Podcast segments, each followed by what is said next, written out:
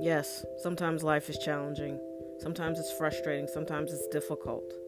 And everybody needs a soft place to land and someone to stroke their hair and tell them everything's going to be all right. This is not that.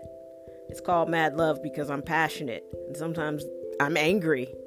And it's a stream of consciousness podcast that focuses on everything I'm thinking 30 minutes before I head into my very, very challenging and difficult job.